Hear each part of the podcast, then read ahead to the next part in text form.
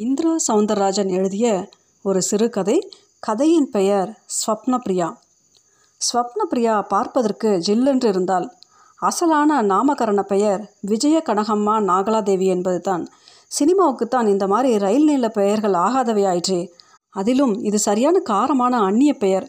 அதை அடித்து திருத்தி ஸ்வப்னப்ரியா என்று ஆக்கியவன் பல பல வருடங்களாக ஹீரோவாகவே ஆட்டமாடிக்கொண்டிருக்கும் சதா சிவராஜாகவே இருந்து பின் சினிமாவுக்காக ஸ்ரீராஜ் ஆன மக்களின் இதய நாயகன்தான் இத்தனை வருஷத்தில் எவ்வளவோ ஹீரோயின்களை பார்த்து விட்டான்.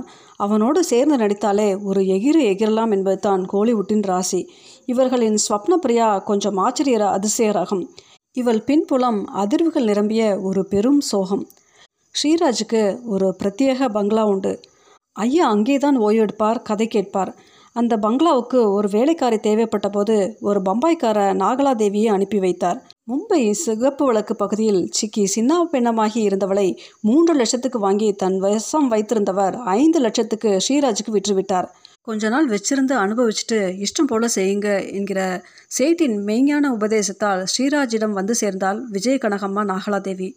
தனக்கு தொடர்ந்து வாய்ப்பு தரும் இயக்குனர் ஒருவருக்கு அவளையே விருந்தாக்கிட அவர்தான் இவள் படுகைக்கு மட்டுமல்ல சினிமா இண்டஸ்ட்ரியின் ரசனைக்கும் உரியவள் என்பதை கண்டறிந்தார்.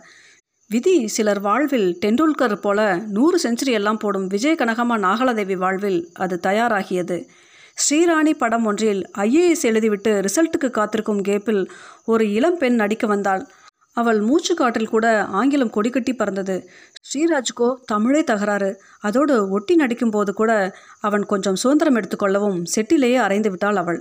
நல்ல வேலை பணத்தை கொடுத்து பத்திரிகைகளில் தன் வீரத்தழும்பு தெரியாதபடி பார்த்து கொண்ட ஸ்ரீராஜ் அந்த ஐஏஎஸ் காரில் எதிரில் விஜய கனகம்மா நாகலாதேவியை ஸ்ரீ ஹீரோயினாக ஆக்கி அந்த படத்தையும் வெள்ளி விழா காண செய்தான். அதன் பிறகே வி. நாகதேவியும் ஸ்வப்னப்பிரியாவானால் மட்டுமா? ஒரே படம் அவளை கனவு கண்ணீர் ரேஞ்சுக்கு கொன்று சென்று விட்டது ஸ்ரீராஜ் வரையில் பணத்தையே பாலாக கறக்கும் பசுவாகவும் ஆகிவிட்டாள். அவளை புக் செய்ய யார் வந்தாலும் ஸ்ரீராஜை தான் பார்க்க வேண்டும். கேட்டால் நான் தான் கார்டியன் என்றான். ஏற்கனவே இரண்டு மனைவிகள். அதனால் மூன்றாவது இடம் ஒதுக்குவதிலும் சிக்கல். கடந்த சில வருடங்களில் ஸ்வப்னம் பிரியாவும் ஒரு பத்து பதினைந்து படங்கள் செய்துவிட்டாள். அவ்வளவுக்கும் கோடிகளில் தான் சம்பளம். எல்லாமே ஸ்ரீராஜின் பெட்டியை நிரப்புவதுதான் கொடுமை. ஆனால் அதையெல்லாம் நினைத்து புழுங்கவோ இல்லை கலங்கவோ ஸ்வப்னபிரியா தயாராக இல்லை. இந்த விசுவாசத்துக்கு வெடி வைப்பது போல வந்து நின்றவன் தான் அமுதவன் என்கிற ரசிகன். அவள் பெயரை மார்பில் பச்சையாக குத்தி கொண்டும் அவளுக்கு ரசிகர் மன்றம் வைத்தும் ஒரு படி மேலே போய் கோயில் கட்டவும் தயாராக இருக்கிறான். ஒரு அவுடோர் ஷூட்டிங்கின் போது அவள் காரில் வரும்போது வழியெல்லாம் கட் அவுட் வைத்து பூ தூவி அவளை ஒரு தேவதை ரவலுக்கு கொண்டு போய் விட்டான். ஸ்வப்னப்பிரியாவும் அவனை அழைத்து பேசினாள். அமுதவன் உங்கள் அன்புக்கு ரொம்ப நன்றி. ஆனால் இதெல்லாம் டூ மச் என்றாள். ஆமாங்க டூ மச் தான். எனக்கும் தெரியுது. ஆனால் என் வரையில் நீங்கள் ஒரு உலக அழகி. உங்கள் அழகு என்னை தூங்க விட மாட்டேங்குது என்று அவன் மிக வெளிப்படையாக பேசவும் அதை கேட்டு ஆடித்தான் போனாள் ஸ்வப்னப்பிரியா. நெடுநேரம் அவனையே வெறித்து பார்த்தாள். பிறகு கேட்டாள் ஆமாம் நீங்கள் என்ன பண்ணுறீங்க நான் ஒரு ரியல் எஸ்டேட் ஓனருங்க. பணத்துக்கு பஞ்சமே இல்லை. ஒரு கிராமமே எங்களுக்கு சொந்தம்னா பார்த்துக்கோங்களேன் கல்யாணம் ஆயிடுச்சா? என்ன கேள்விங்க இது? பண்ணிக்கிட்டா உங்களை பண்ணிக்கணும். அது நடக்காதுன்னு நல்லா தெரியும். அதனால் உங்கள் நினைப்போட காலம் பூரா பிரம்மச்சரியாவே இருந்துடுற முடிவில் இருக்கேன். அவனது ஒவ்வொரு பதிலுமே முத்தின தேங்காய் சரி பாதியாக உடைப்படுவது போல இருந்தது. அமுதவன் இப்படி ஜொல்லு விட்டு துணிச்சலாக பேசுவதும் பழகுவதும் அப்போதே டச்சப் பாய் ஒருவன் மூலம் ஸ்ரீராஜ் காதுக்கு போனது. அவுட்டோர் ஸ்பாட்டுக்கே வந்து விட்டான் ஸ்ரீராஜ். எல்லோ அம்பர்லா ஒன்றின் கீழ் அமர்ந்து கொண்டு அமுதவனிடம் சிரித்து பேசி கொண்டிருந்தவள் ஸ்ரீராஜ் வரவும் சற்று அரண்டு போனாள். அமுதவன் சார் நீங்களா? உங்களுக்கும் நான் ரசிகன் சார் என்று உற்சாகமானான். சந்தோஷம். கொஞ்சம் அப்படி போறியா? நான் கொஞ்சம் தனியாக பேசணும்.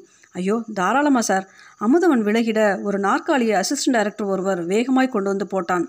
அதில் அமர்ந்த வேகத்தில் சிகரெட் உதட்டில் பற்றி கொண்டு புகை மூடத் தொடங்கியது. நான் எவ்வளவோ சொல்லிட்டேன் ஆனால் அவர்தான் கேட்க மாட்டேங்கிறாரு. என் மேலே வெறியா இருக்காரு என்று மென்று விழுங்கியபடி சொன்னாள். சரி விடு இனி இவன் இல்லை எவனும் கிட்ட வராதபடி பண்ணுறேன் நீ வேலையை பார் உன்னை மட்டும் நல்லா ஞாபகம் வச்சுக்கோ. உனக்கு எல்லாமே நான் தான் நீ என் அடிமை. அவன் அப்படி சொன்னதில் ஒரு அழுத்தம் இருந்தது. அது அவள் அடி வயிற்றில் சற்று அமிலம் பீரிடவும் வைத்தது. எழுந்து கொண்டான். டைரக்டர் சிரித்தபடி வந்தார். எங்கே இவ்வளோ தூரம்? பட்சி பறந்துட்டுங்கிற பயம் வந்துட்ட மாதிரி தெரியுதே என்று சினிமா டயலாக் போலவே கேட்டார். பறந்துடுமா? அவனும் திருப்பி கேட்டான். நிச்சயமாக நானும் பார்த்துக்கிட்டு தானே இருக்கேன். என்னை மீறி போகிற துணிச்சல் இவளுக்கு இருக்குன்னு நான் நினைக்கிறீங்க? எல்லாம் விசாரிச்சிட்டேன் சார். அம்மனியும் மனசளவில் சரண்டர் ஆயிட்டாங்க. அநியாயத்துக்கு கிறுக்கா இருக்கான். உங்களை எப்படி சமாளிக்கிறது என்பது தான் இப்போ அம்மனிக்கு கேள்வி. சம்பாதிச்சதெல்லாம் எடுத்துக்கோ. என்னை விட்டுடு. நான் போய் அவன் கூட குடும்பம் நடத்துகிறேன்னு சொல்கிற நாள் தூரத்தில் இல்லை. டைரக்டர் புலியை கரைத்தார். ஸ்ரீராஜும் நகம் கடித்தான். என்ன செய்ய போறீங்க? டைரக்டர் இறுதியாக கேட்டார். வேடிக்கை பாருங்க. அவன் பதிலில் ஒரு மர்மம் ஒளிந்திருந்தது. அந்த மர்மம் மறுநாள் காலை பேப்பரில் வெட்ட வெளிச்சமாகிவிட்டது. பிரபல நடிகை ஸ்வப்னப்பிரியாவை கற்பழிக்க முயன்ற வாலிபர் கைது என்கிற எட்டு கால பத்திரிகை செய்தி ஸ்வப்னப்பிரியாவையே ஒரு உழுக்கு ஒழுக்கிவிட்டது ஸ்ரீராஜ் பொங்கிவிட்டான் என்பதும் புரிந்தது. தனிமையில் அவளால் அழத்தான் முடிந்தது. முதல் தடவையாக அழகாக அதே சமயம் பெண்ணாக பிறந்துவிட்டது எவ்வளோ பெரிய தவறு அது எவ்வளோ பெரிய பாவம் என்று எண்ணியவள் குலுங்கி குலுங்கி அழுதாள். பாவம் அமுதவன். பாசாங்காய் ஒரு முறை கூட தன் மேலான மயக்கத்தை கூட கம்பீரமாய் வெளிப்படுத்தினானே. நினைத்து நினைத்து அழுதவளுக்கு அடுத்த கட்ட அதிர்ச்சி தகவலும் வந்து சேர்ந்தது. அமுதவன் அவமானம் தாங்காமல் தற்கொலையும் செய்து கொண்டு விட்டான் என்கிற அந்த செய்தி அவளுக்கு மயக்கத்தையே வரவழைத்து விட்டது சில நாட்களுக்கு பிறகு ஷூட்டிங் ஸ்பாட் கதாநாயகன் ஸ்ரீராஜின் காதலியாக ஸ்வப்னபிரியா இடம் கொடைக்கானலின் தற்கொலை பள்ளத்தாக்கு. இருவரும் காதலில் தோல்வியுற்று பள்ளத்தாக்கில் குதித்து தற்கொலை செய்து கொள்வது போல காட்சி. இதில் கதாநாயகன் தெய்வாதீனமாக தப்பிவிடுவான். புத்தி பேதலித்துவிடும். புதிய கதாநாயகி வந்து அவனது பேதலித்த புத்தியை குணப்படுத்தி அவன் காதலின் ரணத்துக்கு அவளே மருந்தாவாள் என்கிற வழக்கமான காதல் கதைதான். டைரக்டர் கேமரா கோணம் பார்த்து விட்டு வந்தார். ஸ்ரீராஜுக்கும் ஸ்வப்னப்பிரியாவுக்கும் டூப்புகள் காத்திருந்தனர். ஸ்ரீராஜையும் ஸ்வப்னப்பிரியாவையும் விளிம்பில் நிறுத்தி க்ளோஸ்அப் எடுத்துக்கொண்டு அவர்களை அனுப்பிவிட்டு டூப்பை வைத்து ஷூட்டிங்கை தொடர்வதாக பிளான் பள்ளத்தாக்கி மேகக்கூட்டம் மூடியிருந்தது. ஷூட்டிங்கை பார்க்க கூட்டமும் சேர்ந்திருந்தது. ஷாட் போகலாமா என்று டைரக்டர் கேட்க ஸ்ரீராஜ் எழுந்து நின்றான். ஸ்வப்னப்பிரியாவும் தயாரானாள். இருவரும் ஒரு பாறை மேல் ஏறி நின்றனர்.